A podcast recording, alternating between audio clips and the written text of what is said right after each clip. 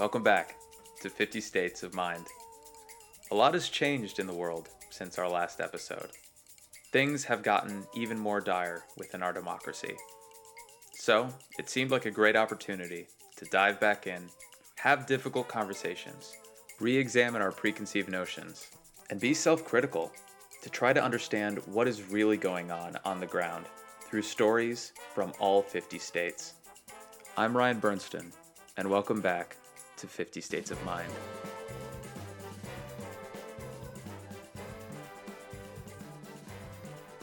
Okay, we've got another great episode of 50 States of Mind coming, and we've got our first repeat guest, which uh, is a lot of pressure. We're going to take that pressure off. We're just welcome back our friend from the UK. Uh, remind us of your name and tell me where you are right now. I'm Johan Mark Jones, a writer based in London, in South London at the minute, in a flat in Brixton. And I know Ryan through our travels in Oxford and so on. Were they were they travels really? Yeah, I wish I didn't say that. I'm already embarrassed. I mean, we were like in between a two kilometer area most of the time. You know, our travels from pub to pub in Oxford. Yeah. So Yo, uh, what do you remember about our last podcast? Is it so far in the past that you don't really remember any details or I think you don't remember a lot because I've actually done two already because I did one with Mako and Maria. This is your second solo venture. Yeah. Well, I remember I remember talking a little bit about America. We talked about your travels in America and my experience of America. We talked about politics, which is probably something I know a bit more about than the sort of cultural elements of American life. Uncovered my perception of America and against your probably slightly romanticized understanding of it. Uh, Just attack time, you immediately. no, no, no. At the time, romanticized understanding of America. A lot has changed, which brings me to the reason you're here. I think uh, it'll be interesting to examine what we said back then, your cynical view then, and my romanticized view then, and your very cynical view now, and my slightly more cynical view now. So, uh, my first question for you is between 2019 and now, from a British perspective, how has uh, America American politics, American democracy changed? I mean, one of the most interesting things is the fact that we don't have to constantly hear about you as much, which is really lovely. I mean, the BBC News was traditionally just covered with American politics because Trump had tweeted something or he'd attacked some minority or, you know, just said some random nonsense.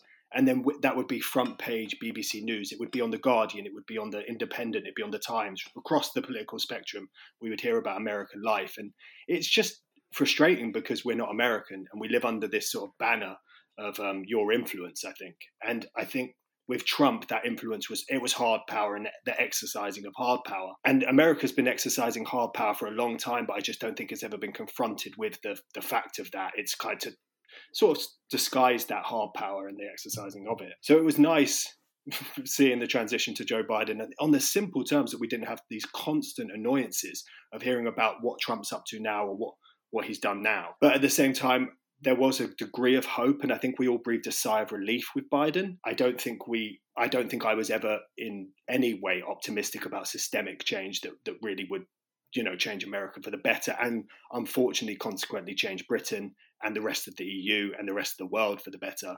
I think the change so far seems to be minimal um, it's still I still and obviously grateful for some of it, particularly the rhetoric and the change in in that sort of cultural sway and and the change in the attitude of the hard power and it's the way it's exercised. But I still haven't seen a lot of change in terms of, I mean, re, redistribution of wealth, the way they tackle poverty, and all the things that seem completely important in this context, and also also the things that I think gave rise to Trump in the first place, or at least informed a lot of the the sort of decision making or allowed people to sort of make those decisions. So yeah, I don't think I'm particularly impressed. I think too many hmm. people are easy. I don't. I think too many people are easily impressed by American politics, and I think if you understand the history of American politics, I mean, you have I think Bobby Kennedy in the background of your thing. I mean, even JFK was a huge disappointment to me in high school when I read about him being a sort of liberator, but they, it was always it always seems so minimal, and I just never get excited about it because I can't. Sorry, was that a lot? No, I mean I've I have so many questions to unpack. Well, the first thing is I thought you were saying we hear about you less, so that's good. I thought you were talking about me personally, and I was like, that is also a benefit. yeah, that's that's what I that's what I thought. Um, okay, there's a lot to unpack there. Um, so where do I even want to start? Okay, so you said JFK is a huge disappointment. Who is someone who's not a disappointment? Someone that's actually been in power, someone you look at and you say, yeah. "Wow, that person really fulfilled my hopes and ambitions for them." I don't. I don't think any American president. I don't think any prime minister minister's probably Harold Wilson in the UK, and even Harold Wilson obviously did some things that were brilliant. I think, in terms of American politics, I think Obama's probably the best of a truly awful bunch. Um, Lyndon Johnson, I think, gets a harder rap than he possibly needed uh, civil rights. I think he was quite strong. JFK, I think, was killed and people romanticized him. Um, but for example, I, th- I, don't think he did enough, particularly in terms. And I think if you look at his economic record, where he actually decreased taxation for the richest, talked about. I mean, he talked a lot about free market economics that we see today, the sort of trickle down effect.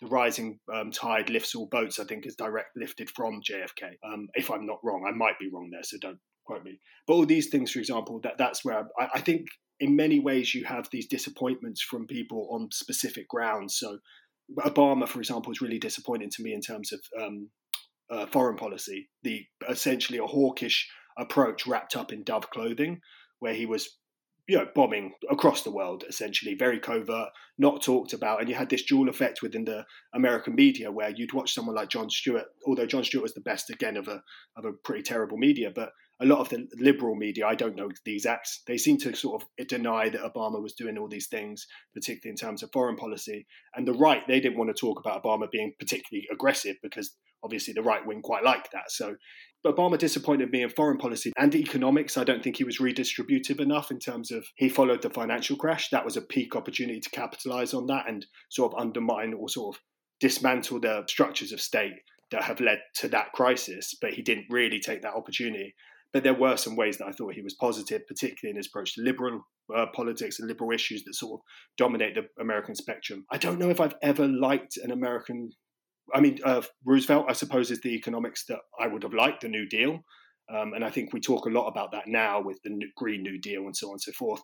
I still haven't seen that that sort of ambitious, redistributive economic policy realized in any serious sense in American politics. And I think that's where that's what I'm after because I think other issues, obviously, profound believer in intersectionality, but I think class kind of and and the economy stands right in the center of that. And all the issues that I care most about are always so strong in American politics. But I think if you can just the economy will drive that, and redistributive policies will be the one thing that really overhauls the way that American life is is currently running. If you know. Okay, so uh, so no so one sort of two, a two a two part question for you.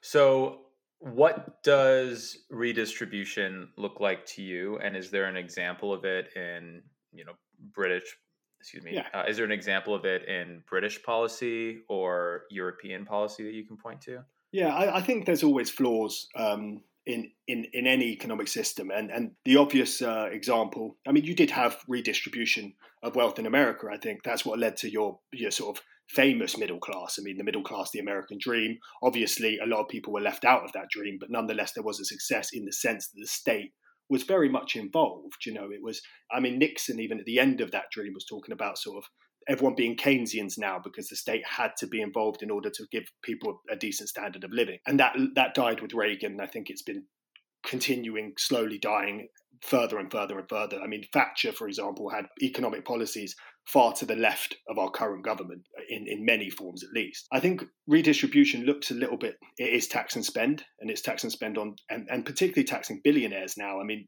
they, they, they talk a little bit about increasing taxes for, for example, millionaires or people who earn quite a bit of money, but the real the real wealth is concentrated in a few hands who typically don't pay tax at all, or certainly not near the rate they should be paying. So it is about that and using that to fund education, healthcare, welfare programs that go to the poor. That's what they did, particularly in uh, the UK post-war consensus, I suppose it was called, before the sort of um, Washington consensus overtook that. And we we created uh, nationalized industries on a small scale, so it was industries not prone to monopolization or oligopolization. Um, and they were basically usually just the sort of um, utilities industries, water, and all these things that basically should be owned by the state because it just makes logical sense.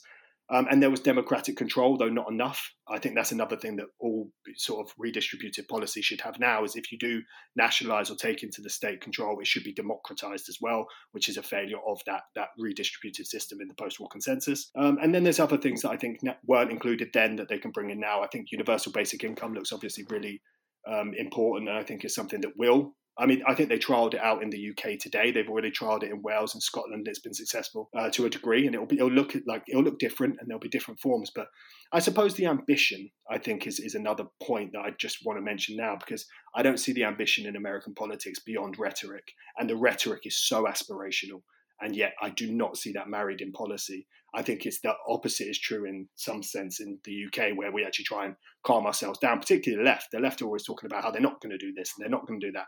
But when you get in power, you know, you hope that they actually take it a bit further and realise their ambitions. We had a Labour leader, Ed Miliband, who I actually quite liked. He, he failed miserably, but I quite liked him because I felt that he was saying these very sensible things, but his his history had been quite left wing. His voting history had been quite left wing, and I think he was almost, you know, saying, "No, I'm a, se- a, steady pair of hands." But when he gets in, he could have more ambitions than he perhaps realised. And I think that's the other thing about redistribution.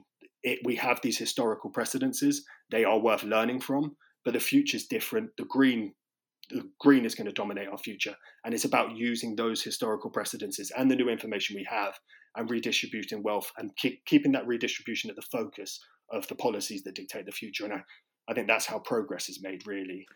What would you think about a policy like the child tax credit that was unveiled back in 2021? It gave $2,000 uh, per child or $3,000 per child for uh, kids over the age of six um, to American families with children. That's that's cash in their pocket. Would you consider that uh, a good start for America? Something that um, you think is transformative, or I mean, it it seems a bit. I mean, it seems a bit arbitrary. Firstly, and there's a thing with redistributive policies where where I think there's this debate on the side of one is it should be blanket and universal and everyone should receive it. That's the argument behind universal basic income. So that would be everyone should receive that amount of money, and then the, the I think it basically lessens complaints from people but and and the, the idea of redistribution is easier to swallow, I think. Um, and that I think that has its place, but with stuff like tax credits for everyone, it does mean that you could actually just give it to the poorer, which would actually be more redistributive, because giving wealthy families a thousand pound per child or two thousand dollars, sorry, per child, uh, doesn't seem particularly fair in that in that instance. Uh, we had a similar thing which I could compare in tax credits in the UK, which the Conservatives got rid of recently, and it was the Labour government under Tony Blair was saying it was the most redistributive policy that we'd seen in years, and the idea was that you basically um, anyone under minimum wage would be basically their, their their paycheck would be bolstered so that they would uh, meet this standard that the government said was fair and it was living wage and so on and so forth. The problem was that the ta- the people getting taxed in this country weren't billionaires. They weren't the ultra rich. It was usually affluent people and the upper middle class, or you'd say even the upper class, but they weren't the elite. They weren't the top one percent because those people were still avoiding tax and still managing to get away with it. And I think it creates that's the problem when you have these redistributive policies off the back of the, the middle class and the affluent class, sort of the upper middle class, that you're still not really redistributing in the right way. And it's going to create resentment because people who are middle class aren't really looking to pay more tax. And in many ways, that's fair because you know, I don't want to tax the middle class through the roof so they can pay for the working class. I'd rather tax the people who have excessive amounts of money to pay for that.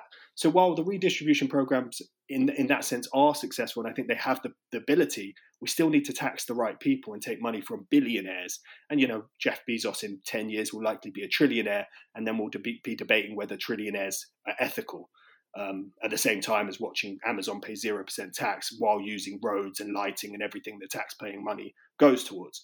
So all these things, until you tax the right people, until you redistribute money from the right people, it's still going to be lacking, in my opinion, and it could it runs the risk of creating resentment among many other problems. So why do you hmm, why do you think American leaders who are very good at talking about all these things that you're mentioning during mm. elections don't come in and make redistribution uh, first priority. I mean, it's interesting with Biden because I think rhetorically, I think he's probably the most progressive I've ever seen. and that's in my opinion reaching for the times. And he's done what a lot of presidents still somehow haven't done. Um, I'm talking Clinton and Obama really, because I don't think the right are going to do that to the same degree at least. But he's done what I think where he's talked. I mean, he's talk. His talk is really radical. I mean, he talks about transformation and he talks about um, more than just reform, and it's quite interesting to watch because you go, okay, but you, I don't believe him. Um, and I don't think he's going to do it. And I think again, it comes back to campaign finance reform. I mean, lobbyism, all the things, the basic problems within American democracy, which have been going on for years. I mean, decades, quite literally since probably the beginning of American democracy. I, I, don't know enough to suggest that, but certainly since I've been following it, and certainly since the history books or modern history books, since JFK and so on, where you did have people who are pulling direct democracy in the wrong way. And there's always been different actors on that stage. So it went from just businesses, and it went from maybe small business representation, representation, union representation, which is obviously can be a positive thing unless done in the wrong way, which it sometimes was in American history. But then now you're looking at lobbyism, you're looking at corporate corporations having undue influence on politics. But you also look at lobbies, for example, in the COP, there was 500 plus lobbyists from um, oil companies, and you sort of go, that's that's absurd. And, and and sometimes it just feels that it's a clash of what people want and what the lobbyists and the people with a lot of power in the economy want, and that the government is somehow a, a sort of conduit between the two, trying to make both sides happy. And I think that's what's the fundamental problem and why no real transformative politics policies happen in the US, but also in the UK and, and other com- countries that are susceptible to that. Is primarily because they are looking after two separate, uh, more than two separate people, when really they should be purely representing the people. I mean, I find the the environmental cause absolutely absurd. I have no idea why those people are invited or why they're even allowed, why security hasn't stopped people from BP uh, and Shell people who have destroyed the environment for 50 more years are invited to give talks or to listen to talks or to shake hands with Joe Biden or Boris Johnson. It, it strikes me as absurd. But those people are in those arenas and they always, they have been for a long, long time. And until they're kicked out of those arenas, I don't think you're going to make transformative change because they like things just the way they are. Okay. Um, how far to the left of the United States do you think Britain is? And do you think there's sort of a more of a consensus in British society about what the role of the government is, what the role of the private sector is? Mm. I think so. I, I, think I think in terms of the first question, I think we are. I think we're to the left. Obviously, it depends on policies. I mean, I think last time we spoke about uh, various conversations you were having during Trump that we just weren't having. Um, it was interesting because things have actually changed quite substantially since then. But what I mean is uh, the abortion debate. We don't have that debate. That debate's been settled uh, the gay mm. rights debate, I think it's actually been settled more or less a bit further on your side. Obviously, it's not settled; these are, are fights that continue. But in the UK, at least legislatively, it's been more or less agreed upon, and that will not change. Or I can't imagine a future where that does change. So th- on those issues, we are to the left, or I suppose you would say left, but we're just more liberal, and we've kind of settled them, and we get we move you know, again, they haven't been settled on the streets. They have been settled in the Houses of Parliaments, if you know what I mean by that. Um, the transgender debate is interesting because now we're having that debate very, very seriously. And I think you're almost further along with that debate until Trump came along and completely shattered it. Um, so I, I, think that comparison is interesting. In terms of economics, we are to the left of you. We have less influence in our politics. We have more robust um, count, uh, anti-corruption methods, if you want to call it that. Because I think you know one thing I've always thought is if people gave money to leaders of you know uh, Venezuela in the way that they did in the UK, um, that would be corruption. I think if they did it the way they did in the US, it would be, you know, I mean, it's conspiracy. It's it's certainly corruption. It's far more than that. It's millions of pounds to have directly influence policy decisions, which happens in the UK, but we're a lot more covert about it. I mean, it, it, it takes an investigation from journalism, whereas in the US, it's done in broad daylight. I find. Um, so I think yeah, we're more to the left economically as well. I mean, just just broadly, we have more faith in our government. I think we still believe that they'll they'll do a good job in education. And I don't often come across UK people who they'll say they're a bunch of crooks or something like that for British people when they talk about the government. People who generally are very very uh, like untrusting of the powers that be, as it were. They'll rarely rarely feel the way I've I've heard Americans Americans that I met at Oxford, for example, who would say. I don't trust our government at all. We actually need to abolish the entire structures of government. And you thought, you would not hear that often in the UK. An anarchist or a or very far right, sort of not far right, but far libertarian perspective, where you know, which are of course marriage marrying in so many ways, but yeah, that's that's a strange phenomenon that exists only in American politics, and I think it's been done through you know purposeful degradation on the, the mainstream right. I mean, they are constantly parroting parroting in American um, politics. I mean, Reagan goes back to Reagan, obviously, with um, the government is the problem. Whereas in the UK, you know, the conservatives in this country, the right in this country, are very much about traditions of state and and sort of the structures that uphold the, the sort of um, the nature of society. That Thatcher had a similar thing with with uh, Reagan. Obviously, there is no alternative. Tina, which was uh, sorry, not there is no alternative. She said there is no such thing as society, which is very Reagan night in that way. But she still believed in the structures of parliament, and and I think while Reagan obviously did, he did like do a lot to sow contempt for government, and I think that continues in a way that I don't see here. So yeah, I don't think we we have that same. I think we believe the government can be a force for good, whereas I think a, a quite a, probably not a small percentage of Americans actually think that government in any form, whether the form they like or not, is just necessarily a force of evil. I don't know if you agree with that.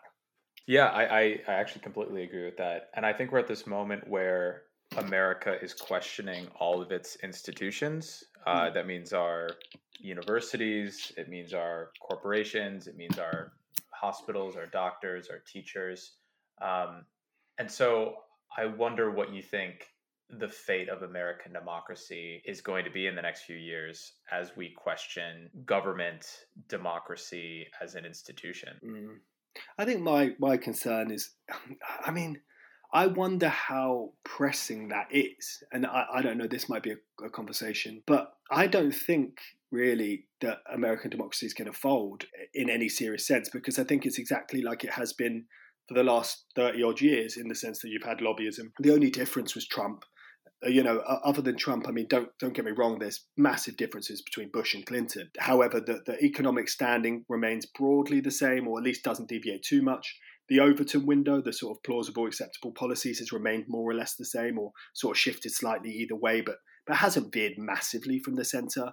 Uh, your foreign policy has always been pretty hawkish. Um, and and remains so. So I don't see it shattering even with Trump. The the problem is uh, my big concern wouldn't be so much I, and I, I think he does undermine American democracy. But I think the biggest concern I would have is that Biden leads to another Trump or a worse Trump.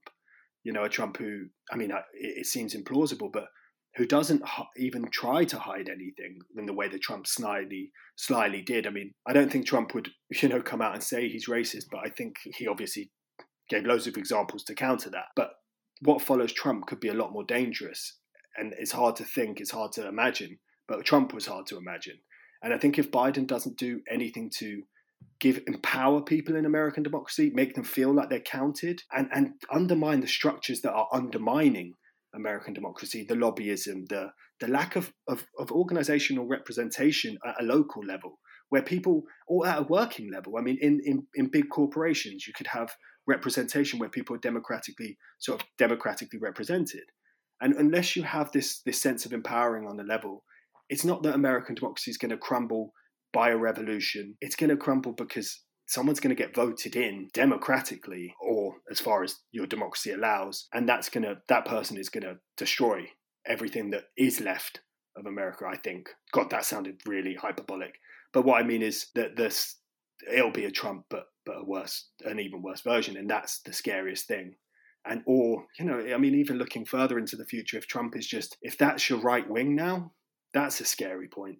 If your right wing is just people who are pretty overtly homophobic, racist, transphobic, and all the rest of it, and just have no shame about it, I mean, what, what sense of democracy do you have? And also, I don't think that reflects the masses of people, the masses of working class people who haven't got that hatred in them, who don't have any power but that aren't fairly represented. So yeah, I, I, don't know if that that makes any sense, but well, well, here's the thing. It's like it's a crazy thing to say, but I feel like the conversation has even shifted from the racism, the homophobia, the sexism, the transphobia to being fundamentally anti-democratic mm. passing laws in these states that allow the state legislatures to overturn the will of the people putting people in place to count votes decide whose vote gets counted, whose gets thrown out. I mean, all of those things almost feel small compared to the greater danger to democracy that the will of the people no longer counts. I mean, we had Trump endorsing uh is, is, is it Orban or Orban yeah, Orban uh, Hungarian yeah how, how do you say it is it Orban I have no, I, I have no idea yeah yeah a prime minister of Hungary Orban who's basically come in and turned it into a illiberal democracy mm. uh, reset the rules to keep his party in power um, you know 49% of the vote for the opposing party yields yeah. you know 33% representation i mean mm. I think that's sort of the worry now because it feels like there are all these individual um, all these individual interests that Trump went after, but he also created this force of people that is just against everyone on the left, everyone who doesn't agree with them. So I, I guess the question is: Is there a sense in other countries that we're in danger, not from you know problematic hateful views but from breaking the the wheels of the democracy that that we've built and has been the model to the rest of the world. Firstly i don't think it's been the model to the rest of the world. Like um, well i mean but... i mean it, at the very beginning like it was the impetus for the democracy you enjoy was I it mean, not? firstly thank you. Um, but no um, i think I, I know what i know what you're saying but i don't think in my lifetime it's been uh, a leader of democracy. But nonetheless, let's continue with the question because I, I think it, in a weird way it is leading because I think other countries are suffering a similar plight. I mean, other countries are seeing a similar anti-democratic sway. But again, you have to switch that anti-democratic nature of what you could say is sort of very procedural anti-democratic measures, which Trump has sort of tried to get through and have continued post-Trump, I think, and then the sort of the the stuff that was always there and the stuff that was ultimately in the background working away and undermining democracy with, from within. Uh, so I think both are important, but yeah, I mean the second one, I mean we see it we we see it in in quite vivid imagery, I suppose, and and the way that it's been done. It, it doesn't make me lose faith in American democracy because I just didn't really have that much faith to begin with, I suppose. Sorry, that's not a brilliant answer. Um, no, that's fair. I mean, it's I guess I, I guess here's sort of the the issue now, and it's and I think it kind of reflects the cynicism that a lot of people have started to adopt. It's it's that you know often American democracy worked and yielded outcomes that I didn't agree with or particularly yeah. like, but at least it worked. Mm-hmm. Uh, and now it feels like American democracy could not work or be undermined and then yield results I also don't like. Mm-hmm and I guess there's sort of that cynicism. Does it even matter? Yeah, I mean that's that's an interesting. I, I, mean, you've always got that idea of a better a benevolent, um, a better a evil democrat than a benevolent, benevolent dictator, right? And I think I think the problem is when you've had democracy, a democracy that's been quite undermined. In the UK, we're the same. I mean, we still have a royal family, we still have campaign finance, we still have a media that's broadly 80% of the main circulation supports the Conservatives and always will. The Sun has told us who to vote for for the last 50 years, the main uh, sort of right wing paper in circulation over that period. Uh, it's absurd sometimes the problems with our democracy. But at the same time, I think the belief in it still remains. I think the problem lies in the fact that people are getting tired. And I think if, if if you've had this belief in a system that has yielded no positive results for 50 years, which is the experience of a lot of people, particularly working class people, who have had very little power in our democracy, in, in, in the UK particularly, some of them have voted for the other party and never had that vote realised. I mean, Scotland have voted for the SNP for, for years and years and years, but the Conservatives have always broadly run their country apart from the devolved as- aspects, you know. So all these people are, are, living under a democracy but not reaping any benefits from it. It does raise questions about the democracy. Of course, it does. I think people still broadly agree it's the best method, you know. But at the same time, I guess there also comes a question about the what the world we live in now, where you could, I mean, 40 years ago, of course, you had to correct collect papers and everything was done with that. I can do whatever I want with my phone, and yet I can't have my voice heard on specific policy issues. I mean, I think uh, Switzerland has the quite a, a, referendum heavy. They have constant mm-hmm. referendums, but there is questions about you know they're seen as ut- utopian. But you could have direct democracy where people actually vote on what they want to see happen. That's not far away, and it shouldn't be far away. But the reason powers that be don't seem to want to, and of course there comes myriad problems with this. I'm simplifying massively just for the sake of argument, but you could have that within let's say a year where everyone basically votes on every single policy decision and we don't really have a place for par- for parliament because everything could be debated. I mean, that would be the place. There'd be a place of debate, and we'd have our people elected who would debate on on for our side. But then we could all just vote on our phones if you wanted direct democracy. Again, huge problems with that, but nonetheless, it's a plausible thing that no one really talks about because people do not want to give you direct, direct democracy. And I think there's a clash there where people want their thoughts and their feelings realized the way they are in almost every other aspect of their lives. Because you have a lot more democratic control over every aspect of your life now. You can complain about people quite openly, quite visibly, and you can highlight these problems. But yet in the democratic arena, you're not really able to do that. So I think, yeah, I think that's another little clash that's going to come forward is people are feeling a lack of power when they, they I, I, guess they don't really understand why they don't have a voice anymore. And I, I, I think I broadly agree with that. I don't see why I don't have more democratic power and why that constantly seems to be getting taken away from me. I mean, a good example, I've never voted for anyone who's ever won anything um, in the UK. Even the, the one time I think I was able to vote with Labour, which is the left wing party, I voted for uh, uh, the non left wing party, which well, I, actually no, I voted for Greens. I think so. I have. I've never. I, I'm not proud of it, but I've never won a vote. So it, it, and it does feel frustrating because on on that sense, you, you don't seem to be on any issue. You know, there's nothing that I've ever voted for, and on a issue by issue basis, the only one I've ever actually voted for is the EU, and I lost that vote. So it's odd. It, it's strange to have this much power, personal power, at the tip of my fingers and yet in a democratic arena I have nothing. So I, I can I can see. I, I, don't believe anyone should lose faith with democracy. I think is the you know the greatest political principle we have.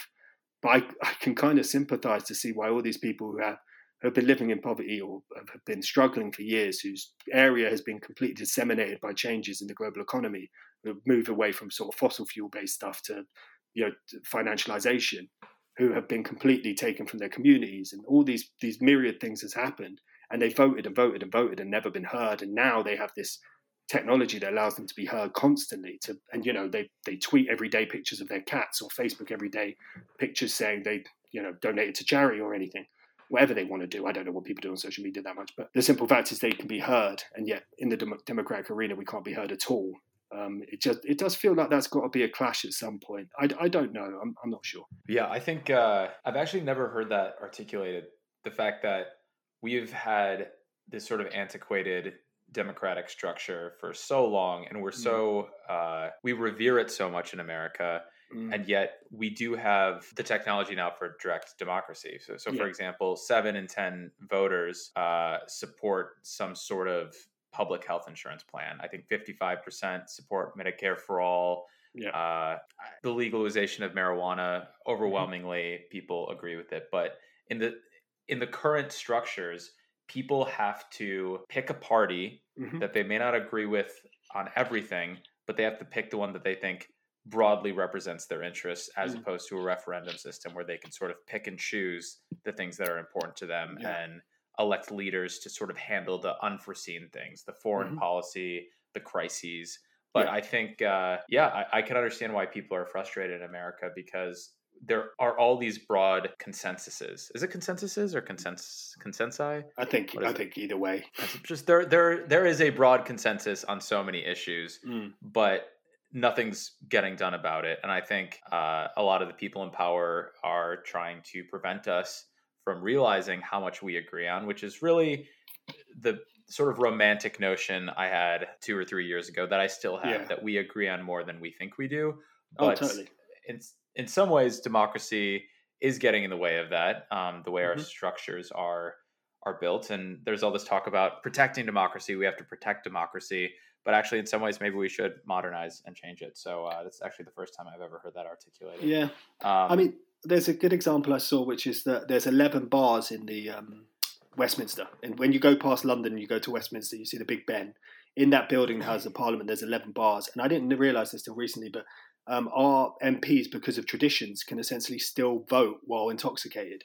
So they can go for lunch, drink a, two glasses of wine, maybe share a bottle, and then go vote to a bomb Syria.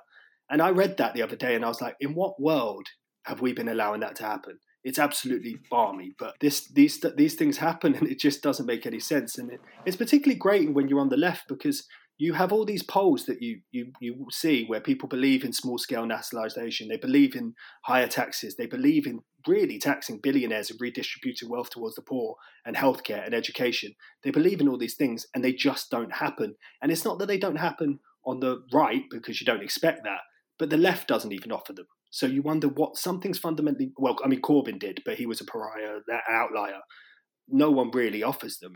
The Greens do, but they don't get voted in. You know, so you do wonder why that happens and why the, the things that people want no party offers. And that just seems balmy. It just doesn't seem to add up. But I think when you start to unpack the nature of the democratic system, i.e., a media that is completely hostile to any of those policies, largely because they are part of conglomerate corporations, or you know, uh, lobbyists in the you know BP, for for example, who are completely against any of the sort of uh, environmental measures that people broadly support. You know, when you start to unpack it, it does all make sense, and it's, it's it paints a pretty grim picture. And if if trust in democracy goes down, it's not because people don't believe in democracy; they don't believe in the form of democracy we currently have. A sort of bought democracy. Yeah, I mean, but that's yeah. the other thing. I do wonder. You know, an app on my phone where I can vote. I'm not even saying they had to do whatever we say because that could cause problems. But you could have the sort of broad app that everyone has to use, or could you could make it mandatory, or maybe that's a bit problematic. But it's just just when you boil it down to think about the way we do things in real life now. You know, the way I work, for example, on all these collaborative apps. I barely ever go. In, I mean, I don't go into the office at the minute. I do everything 100% streamlined for eight hours a day, all on digital.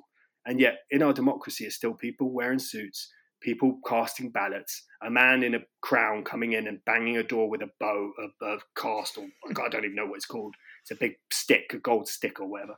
And you just go, this is silly. We could just have a lot more empowering direct, direct democracy, people heard, and it would restore faith. But they don't. They don't want. I don't think the powers that be. And this sounds really conspiratorial, but I fundamentally believe that they don't agree with direct democracy because they think that most people are, are stupider um, the problem is with direct democracy, if you had that, you'd have to agree with everything. If people, for example, lent to the right or God forbid far right, that that is the nature of democracy. Still, you know, it's just more damaging because then you hear all your people in your country and their their pretty harsh beliefs. I think the other thing with direct democracy is you have to control information a lot better.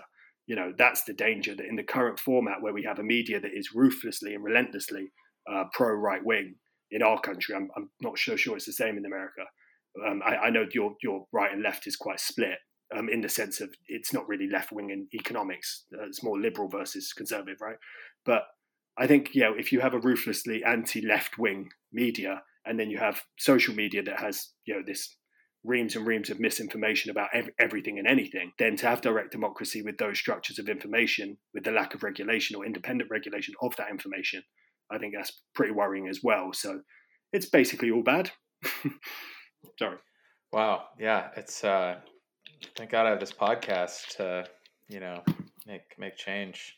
yeah. Thank God I'm here to send, give people real information, right? We're like a, a pebble in a pond sending ripples yeah. through uh, the structures of democracy. Okay. Yeah. So we're going to transition to talk about the, the state that uh, I brought you here to talk about today. What do you know about the state of Georgia? Um, oh, I think I know the song Georgia on My Mind, which is its most famous sort of cultural artifact, I think. I know it's in the south, the southeast. I think it's near sort of Tennessee. It's it always reminded me of the when I wanted we're we're going to go on a uh, road trip and see a couple of friends. We might pop into you actually. Um, just as like a detour. But um, one one of the things we wanted to do is do the sort of what we see as like the I, I'm not saying they're solely musical, but those musical states where you sort of want to go through Georgia, um, sort of down through Tennessee and down to New Orleans. And so I think it's we see it as like part of that trip.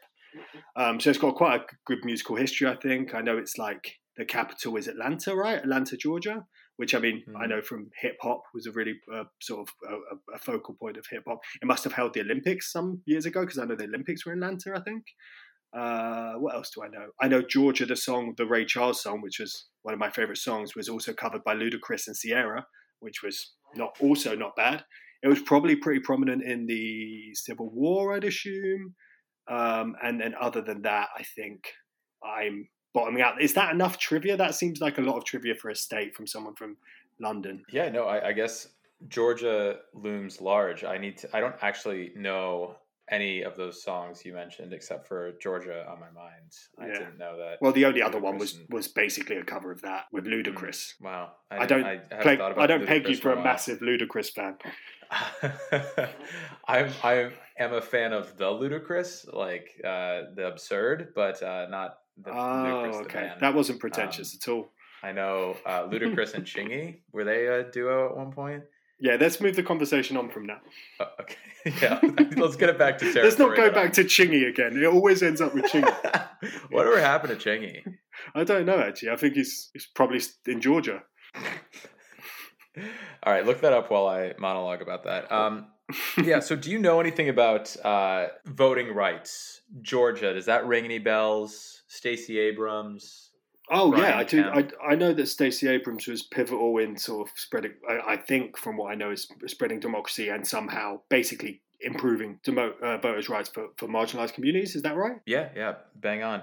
And what do you know about what has happened uh, since the twenty? 20 election where George George Biden, Joe Biden, Joe, Joe Biden won Georgia. I vaguely remember. I think she she is she seeking to run for power. Other than that, I don't think, or or some sort of senator stuff.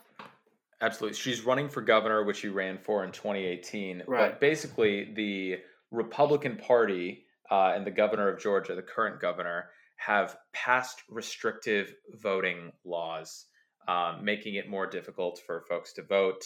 Mm. Uh, closes the window of early voting. It uh, you can't give someone a bottle of water in line. It cracks down on voter ID laws. Have you heard anything about these efforts? I mean, I've seen the efforts on a on a broader national scale. I mean, it was a big part of the conversation pre-Trump, I think, and and Trump was complaining about a lot of it because it it did it favored democracy rather than him, I suppose. Um, and I suppose this is an extension of that. And, and they'd go, I mean, they've been doing this for years in, in various forms, right? They do it in the UK as well. Yeah, yeah. Um, okay, let me just tell you what I did in Georgia. Let me just and see if there if there are any uh, thoughts uh, that are are sprung uh, by what I talk about in Georgia. So uh, I went three places in Georgia. I went to Atlanta, which you famously uh, mentioned hosted the Olympics. Uh, mm-hmm. Spent some time there. Uh, didn't really have anything that interesting happen to me in Atlanta, except for it's a lovely city, uh, great vibes, great food. Uh, also went to a town called Milledgeville, Georgia, mm-hmm. which uh, used to hold the state asylum. Mm-hmm. Um, so, like most of the economy of this town was the state asylum, which apparently Jimmy Carter, when he was governor, shut down. So I showed up and I'm so sad I don't have the recording because I drove around with this guy for like an hour. He was the uh, city planner of the city. And I got in my car, drove me around, and he was like, you know, this city has been decimated by the fact that we lost this asylum. Uh, mm. and it's my job to make sure that this is a place that uh, my kids want to live and their kids want to live. So this man uh, would every year dress up as the Tom Hanks character from the Polar Express and uh, ride around in a trolley and pick up all the kids. And uh, this is part of his revitalization efforts in the hmm. state mm. of Georgia, in Milledgeville, uh, to get people to move back. Uh, someone had recently opened up a taco shop. Uh, someone who had lived in Atlanta had picked up, moved to Milledgeville, opened a taco shop.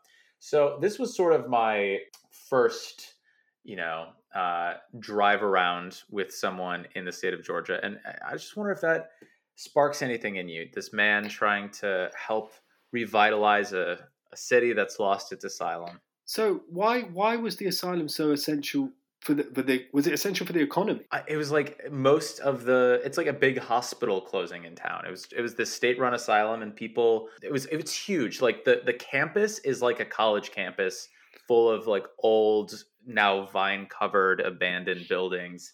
Um, and it was basically like a hospital system, uh, except for it's a state asylum, and then it closed.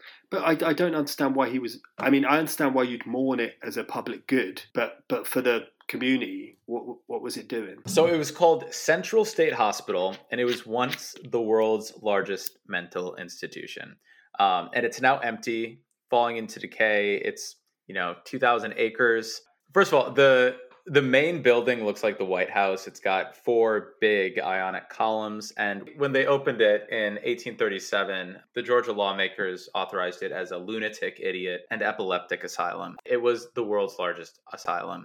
2,000 acres of just these old, beautiful buildings, stately buildings. But then in the 1970s, uh, it was closed by uh, Jimmy Carter and it sort of uh, decayed into ruins. And they actually haven't done anything about it.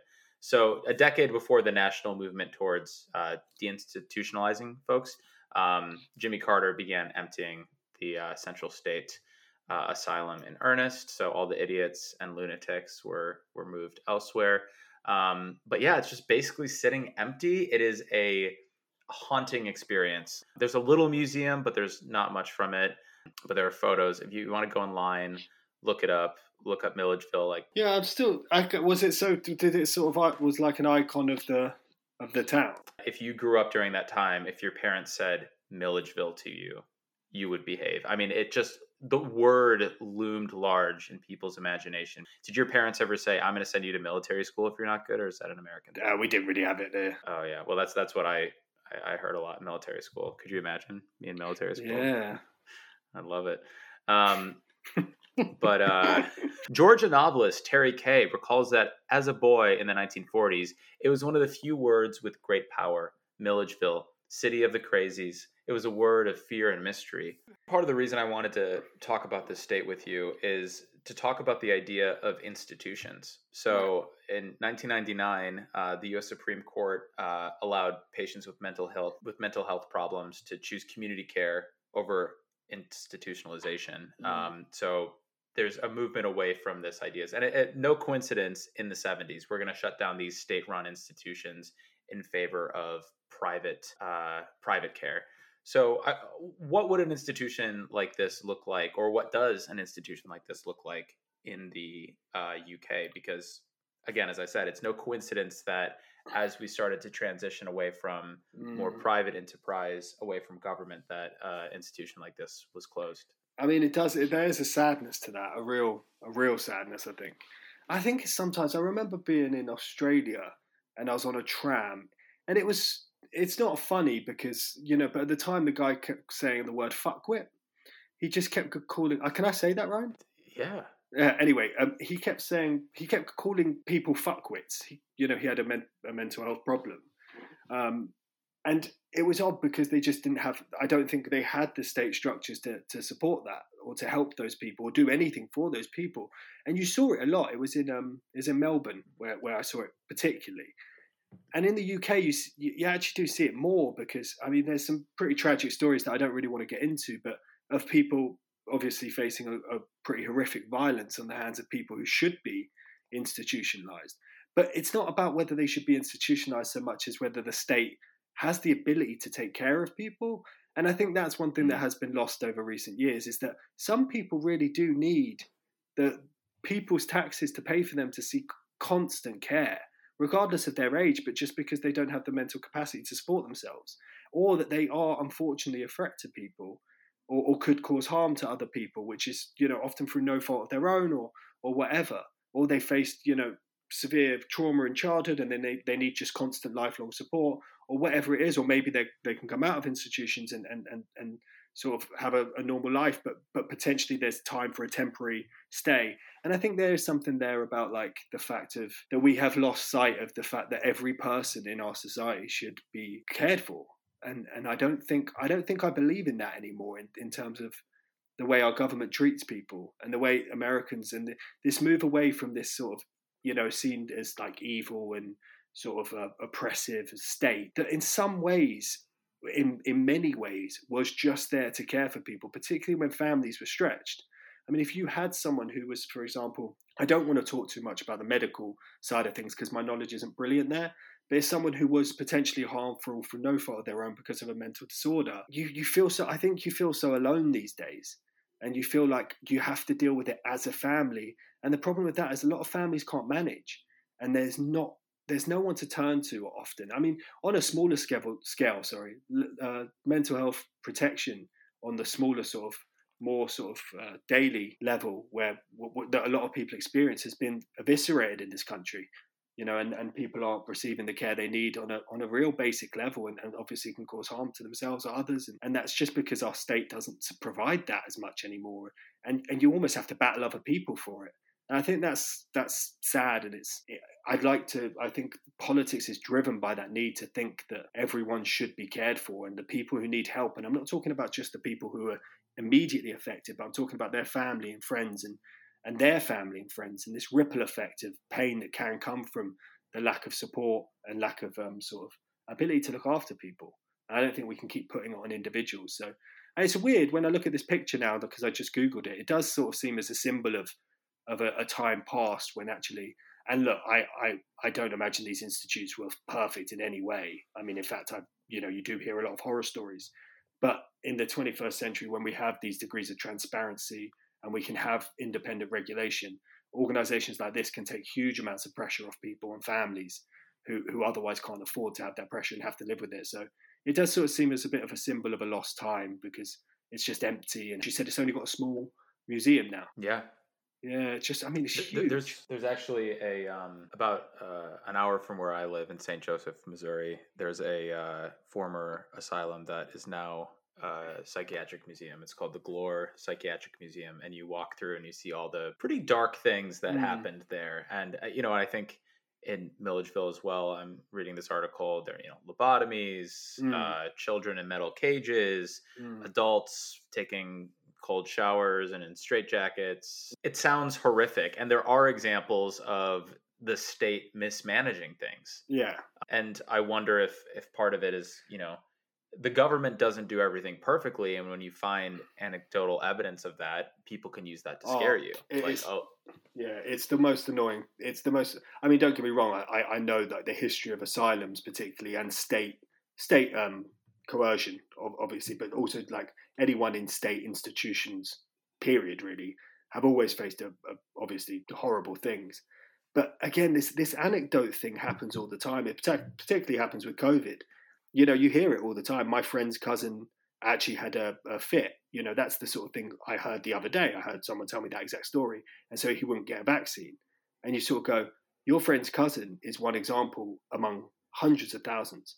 And, and of course, these examples are, are, sometimes now used to dictate policy. I mean, and you see it in other places. I think even with you know sort of the transgender debate that's happening in in the UK, a lot of the sort of uh, anti-trans people they make their arguments based on these anecdotes or they post anecdotes. I think J.K. Rowling posted a story the other day, which was an anecdote about something that plausibly could happen uh, if a policy policy decision occurred.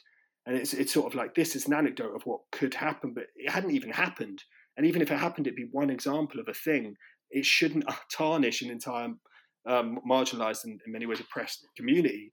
And I think that that's the danger of using any story to, to license sort of policy decisions. That policy decisions should be made based on facts and, and, and based on statistics. I know that sounds really boring and dull, but one story doesn't undermine a positive and progressive thing. There's always going to be downsides to policy. I mean, the book, like even you read books about this all the time. Freakonomics is a good example of a book that constantly has these sort of uh, hidden uh, sort of costs and hidden benefits from policies, policy decisions. I think the one that sticks with me is that the Ceausescu, the Romanian dictator, had tried to push in the same way that certain um, Eastern European governments are doing now, where they he pushed uh, people to have sex and have babies, and it was the about 18 years after his policy came into force, and he'd basically grown an army of counter revolutionaries who overthrew him because it was the student movement that, that primarily pushed him, I believe.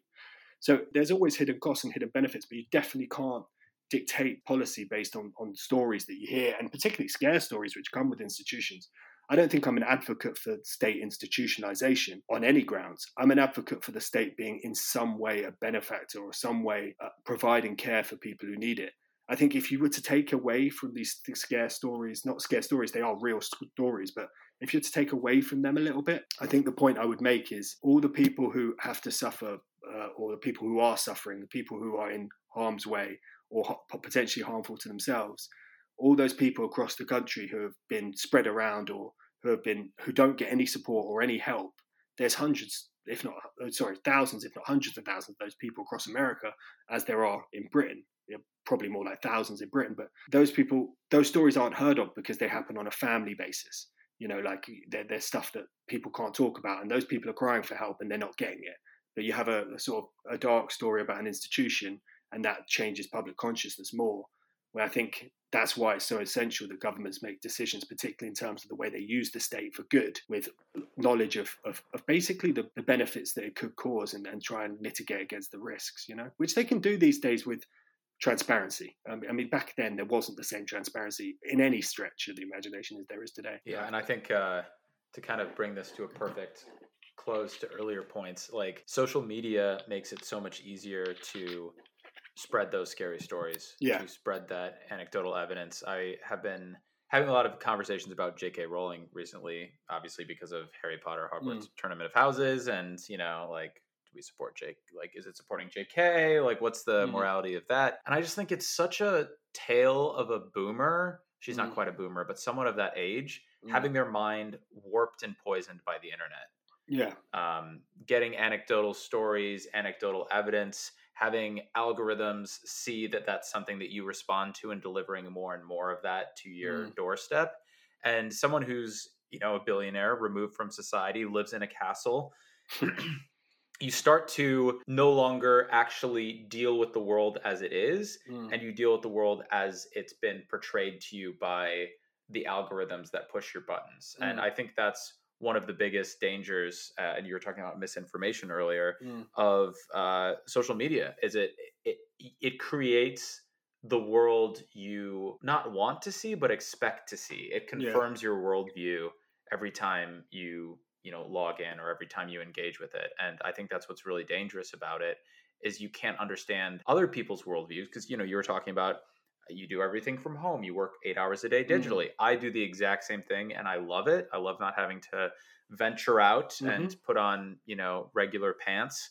uh, or shower some days but there's sort of a i'm trying to think what the word is like there's a herd understanding of things when you get together if someone's spouting insane theories and you're at a dinner table someone's going to be like no no no no no that's not true yeah. Like there's going to be someone to hold you accountable. There's sort of a, a positive, whatever the positive version of groupthink. There's a group understanding that you get uh, when you're discussing things in person that as we get more and more isolated, we're getting served more and more warped views of the world we live in. Does, does that feel true to you? Yeah, I think there's bias confirmation, confirmation bias through and through. And I think there's algorithmic confirmation bias, which is absurd. Um, but I mean, I, I think it's not just misinformation, but it's also, I mean, and that is a massive worry but it is with in the case of J.K. Rowling, which she doesn't realize the damage she's doing by reaffirming these these anecdotes to sort of justify what would follow, which is causing serious and physical danger to transgender people. But I think that's the other thing. It's about proportion and, and having an understanding of what your the impact of your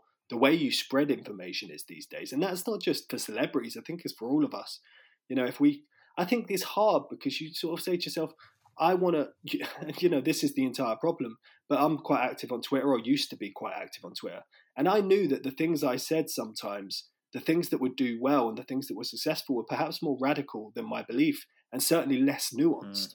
And it was odd because I could tell you the things that were most successful were always the ones that were narrow minded in the sense that they didn't allow for an alternative opinion and truthfully quite aggressive towards usually towards conservatives. And that was sometimes how I felt, you know, and it was an annoyance. But the problem was I'd sometimes tweet it, then I'd think I've got to delete this, but I'd be like, no, so six people have liked it now.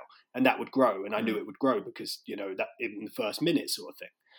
And I think, you know, like I know what exactly what it's like to be manipulated by that because I constantly was, and I still am to a certain degree, in the sense that if I tweet now, I think about what people will like, and it's always the more extreme things. So the algorithms certainly they pose huge dangers to, to society, but I don't really understand. And this is the thing. I mean, we've all seen that documentary. I've read books about it. I still have no idea how you would actually counter any of that. other than increasing transparency. But I mean, how long have we known about this and no one seems to have done much about it? Twitter seems to be the only one that at least tries. Um, I, I, don't think Facebook even, I don't think any of them have ever thought about it more. Uh, they don't seem to do much at all um, in terms of on, on the day to day basis of misinformation and, and spreading that.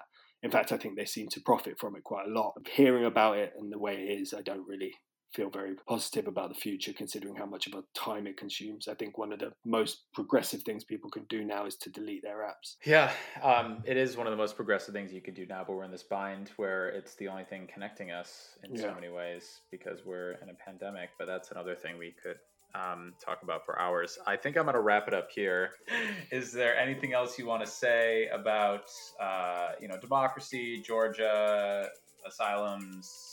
Nothing more I'd want to say. It's all. It's been a pleasure talking to you as ever, and uh, thanks for having me. Oh, what a treat! What a treat! Round three, round two and a half, really. Yeah. And we can't wait to have you on for round four.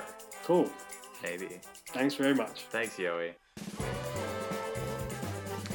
Thanks for listening to this episode of 50 States of Mind. The best way you can help is to leave a five star review on Apple Podcasts or just share with your friends.